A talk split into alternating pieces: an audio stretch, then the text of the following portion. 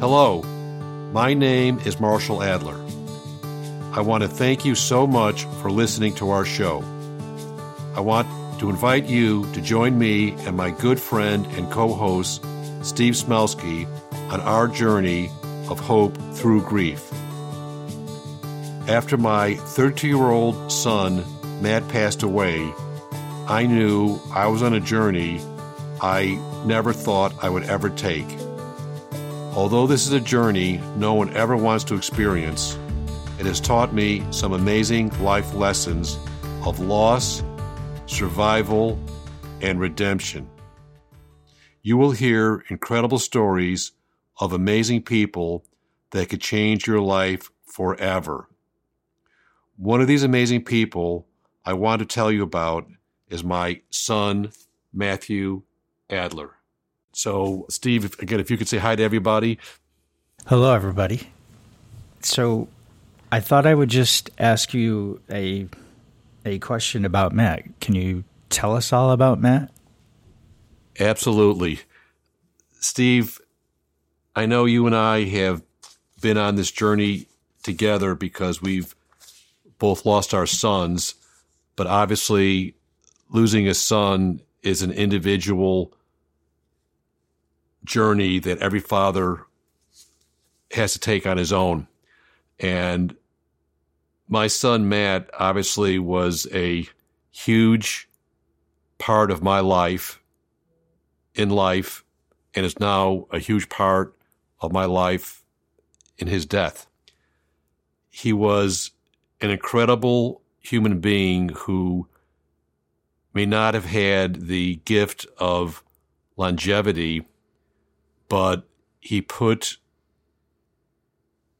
enormous amount of love and humanity in the 32 years that he was on this planet.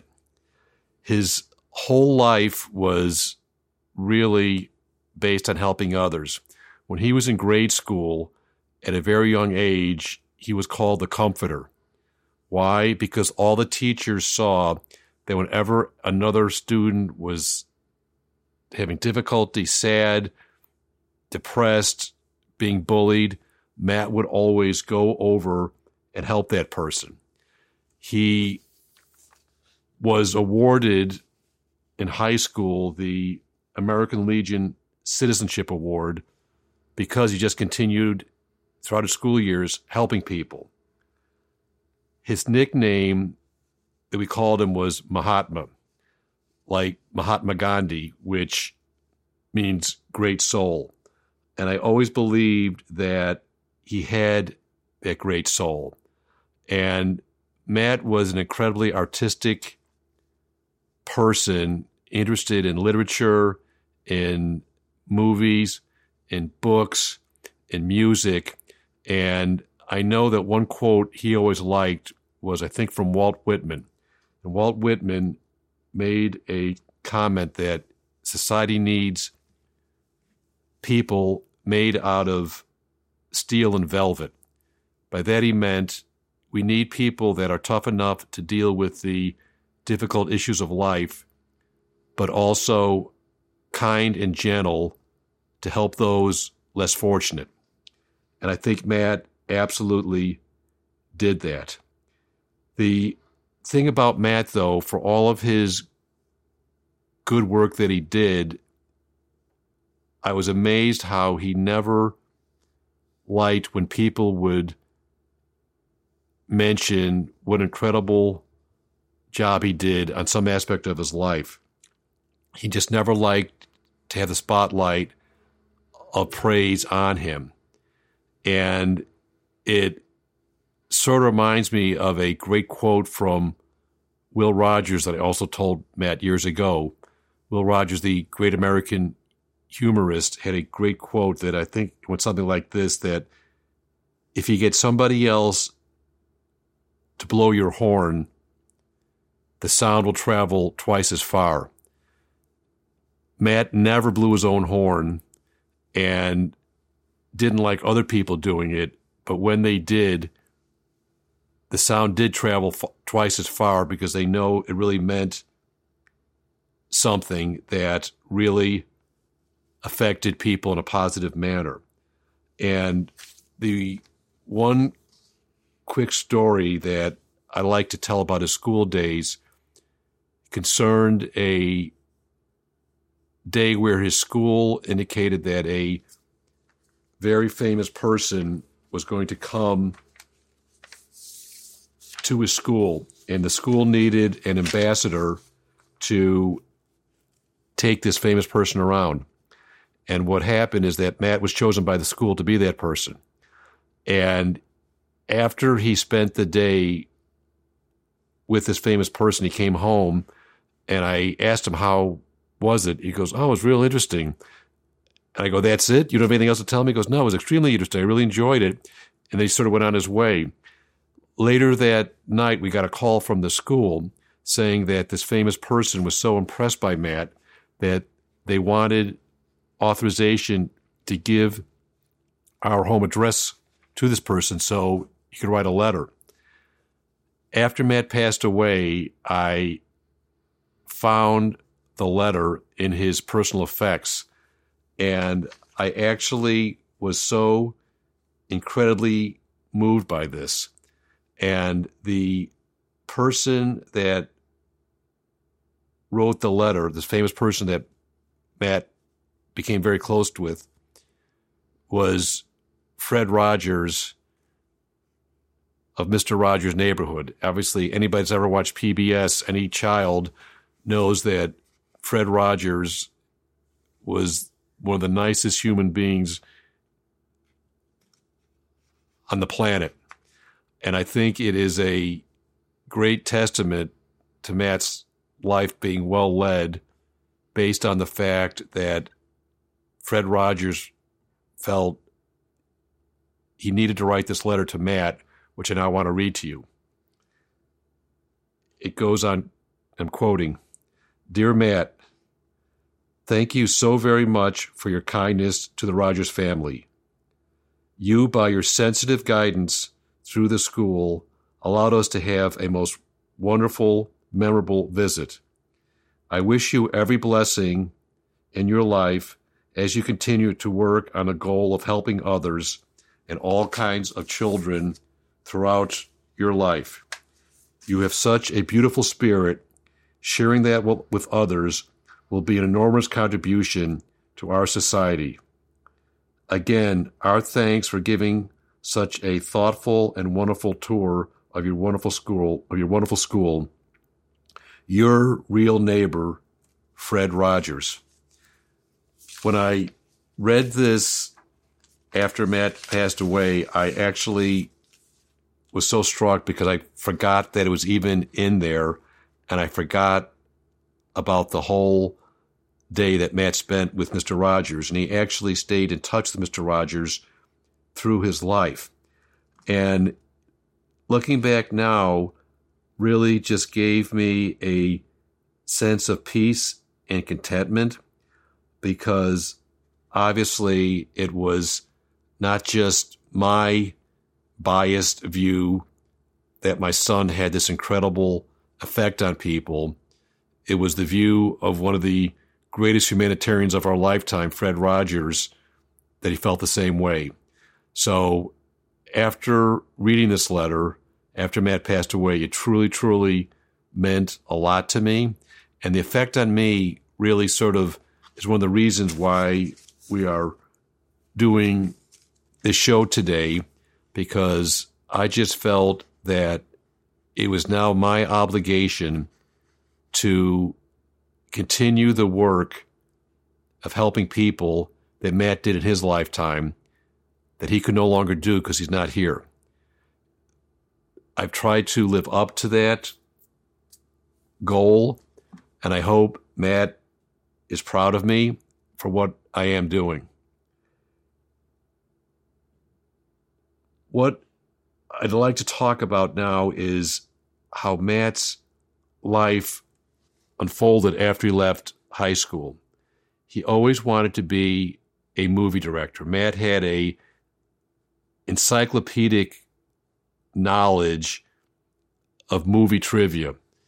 Instead of Googling any type of question I had about a director or producer or who won the best movie in 1957, I would just call Matt. And he always knew the answer and he, he always was right. He was just incredible. So he had the desire to always go to California to try to start his movie career. And he was fortunate enough in the last three years of his life to actually live in Southern California. He went to film school here in Florida, then he continued his education in California. And it was the happiest, most productive, most gratifying time of his life. And the reason I'm telling you this is that he came back to Orlando in July of 2018. The reason he did that was that my mother, Matt's, Matt's grandmother, was dying. She was in hospice, and Matt flew in from San Diego to say goodbye to my mother, his grandmother. Never in a million years did we ever have any inkling that we were not only saying goodbye to my grandmother, but we were saying goodbye to Matt because that was the last time we saw him. We had a wonderful time with Matt. He saw a lot of his old friends. He spent a lot of time with his family. It was just one of the best four or five days that we had spent together. And what happened is he had to go back to San Diego for some work obligations. And he knew that he'd have to be flying back to Orlando because my mother was going to pass away and he had to come back for the funeral. Again, never did we ever think that he would pass away before my mother did. On the morning that he left, I drove him to the airport and I told him how proud I was of him because he had formed this incredible life that allowed him to do things that he wanted to do professionally, but also from a personal standpoint. He had a lot of good friends. He had a lot of good um, uh, relationships that were with wonderful people, and he was really happy. And I told him, as a parent, it just meant so much for me to see my son so happy. And he told me something. He said that he learned that it's not what happens to you in life, it's how you handle it. And he felt that this was the happiest time of his life. He was looking forward to his movie career. He really enjoyed his living in California and he couldn't wait for the future. If this was a Hollywood movie, that's where the director would have said, cut. And they would have said, well, that's a Hollywood ending. This young man is going to go and win an Academy Award because he's got all these great attributes that are going to flourish and he's going to have this long, wonderful life.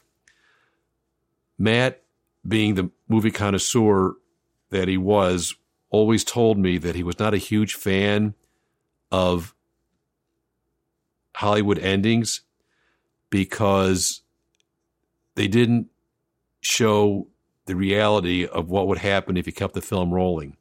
Unfortunately, many Hollywood endings if you keep the film rolling, show tragedy, illness, suffering, and death. And Matt knew that the great directors would show that because it is part of the human experience. So if you took the fact that this was a Hollywood ending when we hugged each other at the airport and said, see you soon, if the director said cut, say, wow, what a great movie that was. But Matt wouldn't be satisfied with that. He said, it's not true to life. And truer words are never spoken because 13 days later, Matt passed away. And that was the last time I ever saw him. And I think that that is something that has been a lesson to me because you realize life has twists and turns, has many things that you can't control. And losing Matt was obviously something we could not control, but it's given us the opportunity to go forward, live the best life we can, help as many people as we can as a tribute to Matt. What happened next is sort of almost unbelievable in the sense that we were at the funeral home picking out Matt's headstone when I got the call that my mother had passed away. And if it wasn't so serious, I would look at this almost like a black comedy movie that was happening to somebody else.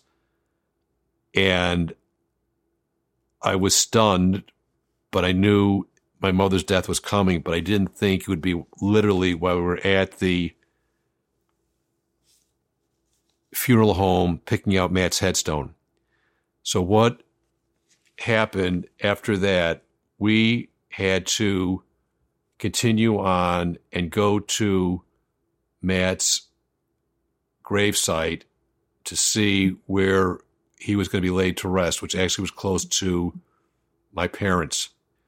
And right there and then, I knew we had to make a decision from the standpoint of where do we go forward after losing our son Matt. And what we decided to do is that we decided to make sure to live our life as productive and as meaningful as possible as a tribute to Matt. I know that grief can be overwhelming, and some people literally become the walking dead. But by that I mean they're living, but they're not living. The grief is so overpowering that they can't function to lead a productive, meaningful life. And I knew that Matt would not want his passing to result in that. He'd want us to live the best life we could, even though he wasn't here. And that is something that we decided to do together. And one of the huge factors that has helped us through our grief process is my co host, Steve. Because after Matt passed away, we knew we could not go through this process on our own. And we were able to join Grief Share, which was run by Steve and his wonderful wife, Shelley. We started Grief Share literally just two or three weeks after Matt passed away. And it really was a godsend because it gave us support and a template to have our journey of grief result in a productive, meaningful life. So, so Steve, I can't thank you enough for helping us with that process. Uh, you're welcome. It was actually a privilege for us to get to hear about yours and Debbie's journey and the story of Matt and what Matt's like. So it was a great pleasure for us to get to know both of you and to hear the stories about Matt, which make us smile. So tell us how how have you dealt with your grief? Well, it's it's interesting because I've told many people the comment that you made at the first meeting when we first met you. And I thought this was so relevant. You started out by asking the people at Grief Share, who are obviously there because they lost a loved one, how many courses they had taken in the study of grief. And obviously, everybody looked around, and the answer was nobody ever took a course in grief. Why in the world would anybody want to do that? You wouldn't, except when you do lose a loved one and you are in grief, you're totally unprepared for what is going to happen to you. So I look at that and realize I will be learning about grief for the rest of my life. And I knew that we had to meet it head on. And Debbie, Matt's mother, my wife, had a great comment that she didn't make till about a year after Matt's passing that she knew that grief was always going to be in our house. It was never going to go away. It's not here 24 7, but she decided that she had to make friends with it. It was not leaving our house. It was going to be there, and we could either fight it in a battle that would not be productive for a happy life or acknowledge its existence and try to make the most of it. So, what we did is we decided to take grief head on. And we had so many people who had lost loved ones in general and children in particular to reach out to us before we lost Matt, I always thought that losing a child was the worst thing that happened to anybody. I had firsthand experience in the sense that my parents lost two sons. One was younger than me, one was older than me. I was too young to have any, any memory, but my mother grieved from losing two sons till the day she died. So having people that had lost loved ones in general and children in particular was very instructive as to how we were going to deal with grief head on. And of all the people that we dealt with, the one that really resonated with me more than any other was my Aunt Eve. Her youngest son, Jeffrey, was a brilliant medical doctor. He was one of the top ophthalmologists researching macular degeneration in the world. At age 37, he came down with stomach cancer. It took his life. The nature of stomach cancer is it's generally fatal and extremely painful. And my Aunt Eve called me after Matt's passing and told me a story that I, I never heard. She said that she was at her son's bedside holding his hand. Jeff was a fighter and he was trying to fight this stomach cancer. And she knew it was a battle he couldn't win. So when he passed, she said that it gave her comfort that he was no longer in pain. And she realized that he was a gift from God for 37 years, that it was his time And this was something that she nor anybody else on this planet could change. And what she told me is that one day I would understand that Matt is no longer in pain and that he was a gift from God for 32 years. And there was nobody on this planet could change the lack of longevity that Matt had. And that was very comforting to me because I realized that my cousin Jeff helped so many people in his 37 years of life, and Matt helped so many people in his 32 years of life. So neither one of these two incredible people had the gift of longevity, but they had the gift of helping humanity. And in the big picture, that has helped me get through the grief process. And I'll, I'll just say this: our our rabbi had a interesting comment that I never knew until after Matt passed away. What he told me is that generally, when a baby's born, everybody is really happy, smiling. And when somebody passes away, people have tears of sorrow. He said the Jewish religion actually flips that. I never knew this. He said that in the Jewish religion, the tenets actually are to have tears of sorrow when a baby is born because you know there's going to be difficulties.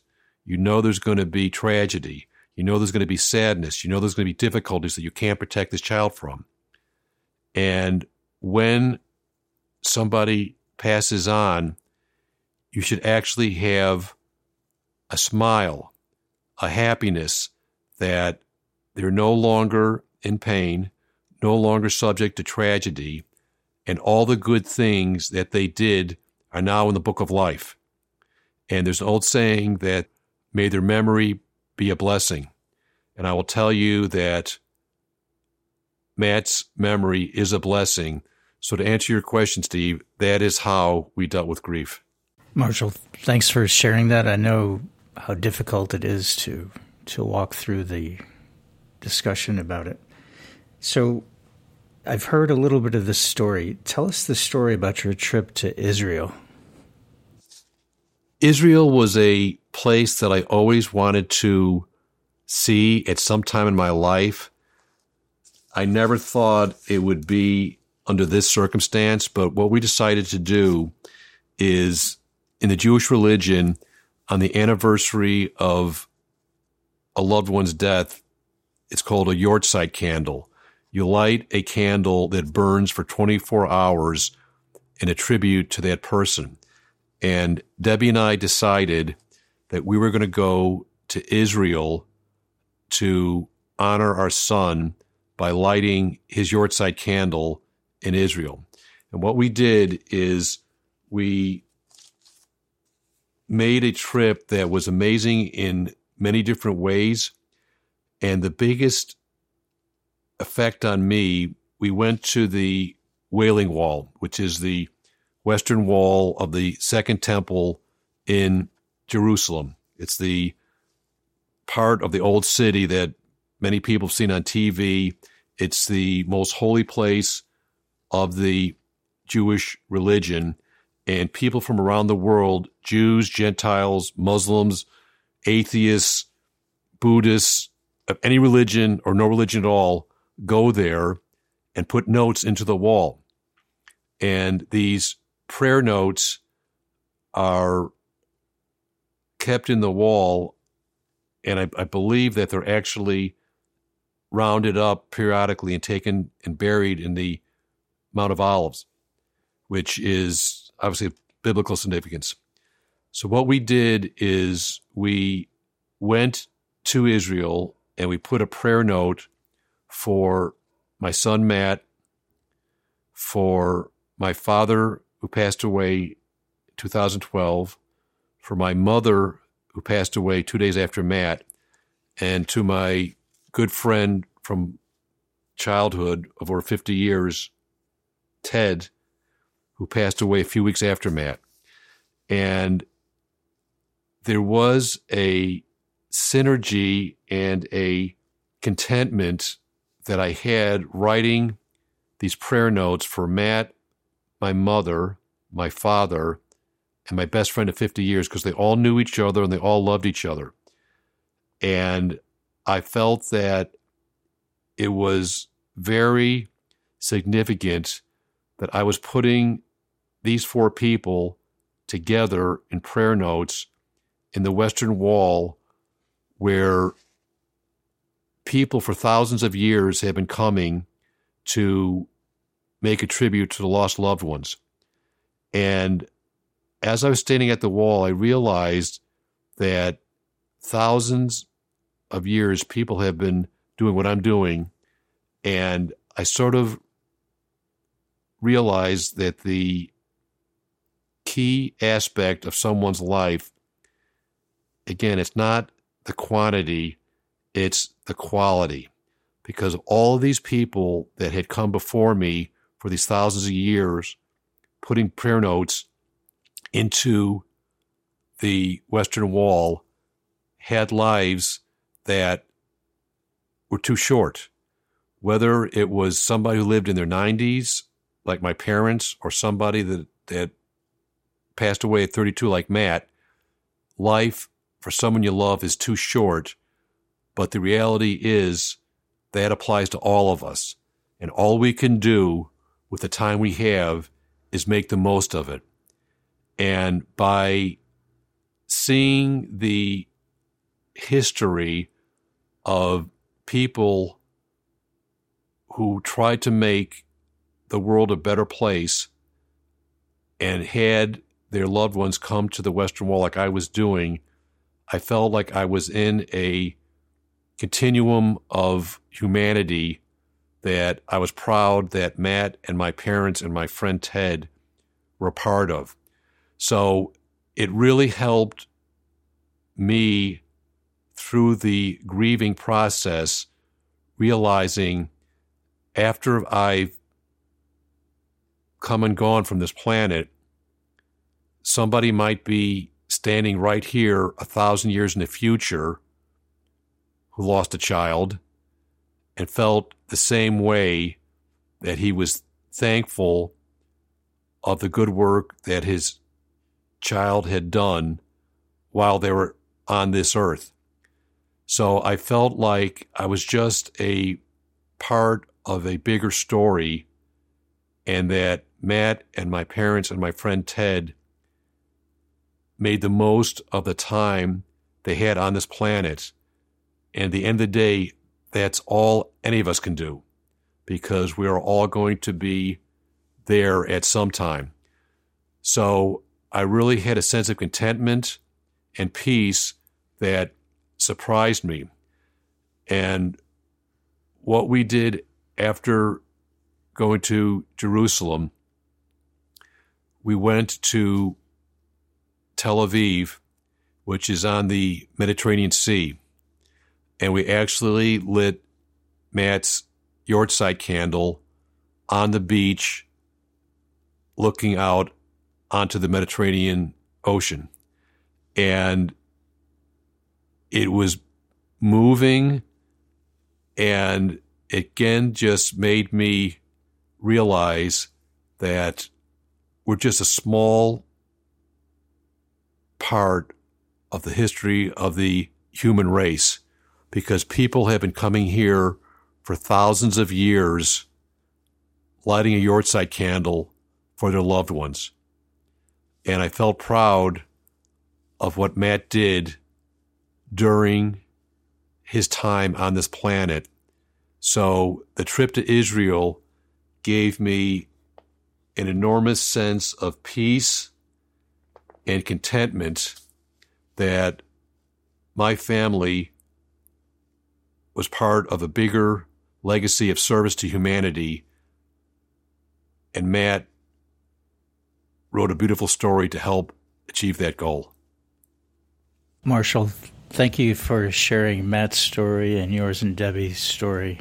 you've added a few things that I hadn't heard before, and uh, I think that was a beautiful tribute to Matt. So thank you.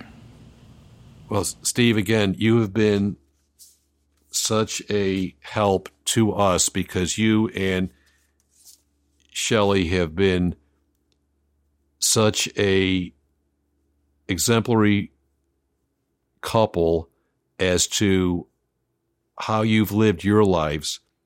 We love you guys, respect you guys, and are amazed how you've handled your life with grace, kindness, empathy.